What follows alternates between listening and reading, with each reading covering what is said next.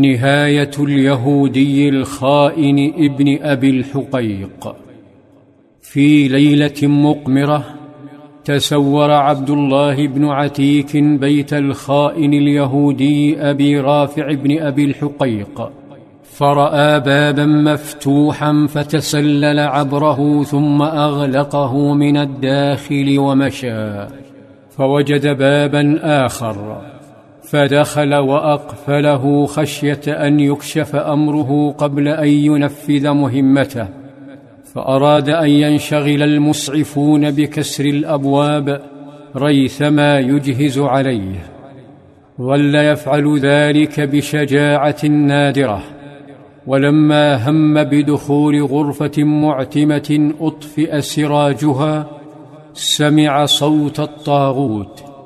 حدق وتلفت فلم ير سوى الظلام فسل سيفه في الظلام ونادى يا أبا رافع انتبه الطاغوت مرعوبا ورفع رأسه وصاح من هذا؟ فهوى البطل بالسيف على الصوت صرخ أبو رافع فأدرك ابن عتيك أنه لم يقض عليه فضربه أخرى. ثم خرج لثوان يرى هل جاء أحد؟ وأبو رافع يصيح يستنجد بالأبواب المغلقة. ثم عاد ابن عتيك كالموت وغير صوته وكأنه يهودي جاء لإغاثته. فقال ما هذا الصوت يا أبا رافع؟ فصرخ الطاغوت وهو يتلوى على الأرض لأمك الويل فقال ابن عتيك ما شأنك؟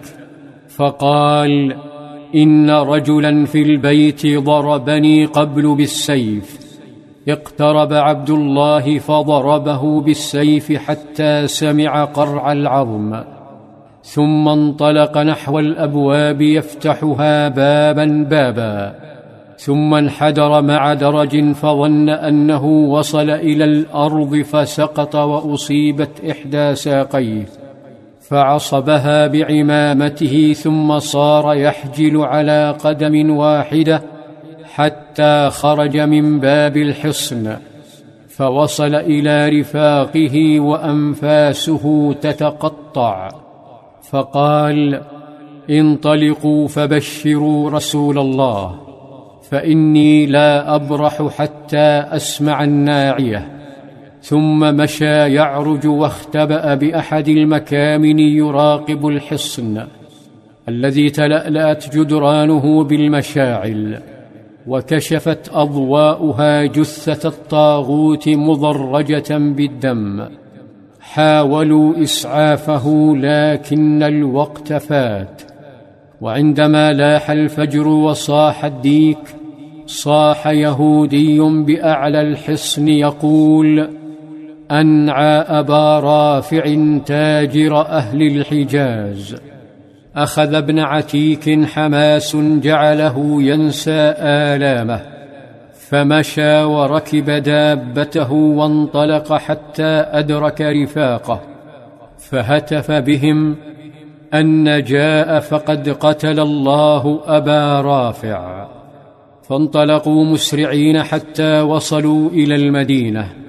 بشر ابن عتيك قائده بنجاح مهمته. فسر صلى الله عليه وسلم بالقضاء على أحد مهيج الأحزاب. ثم نظر لرجل بطله فقال أبسط رجلك. فبسطها فمسحها صلى الله عليه وسلم.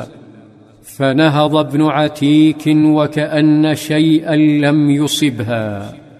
وأدرك الخونة أن يد الدولة الإسلامية باتت قريبة من رقابهم.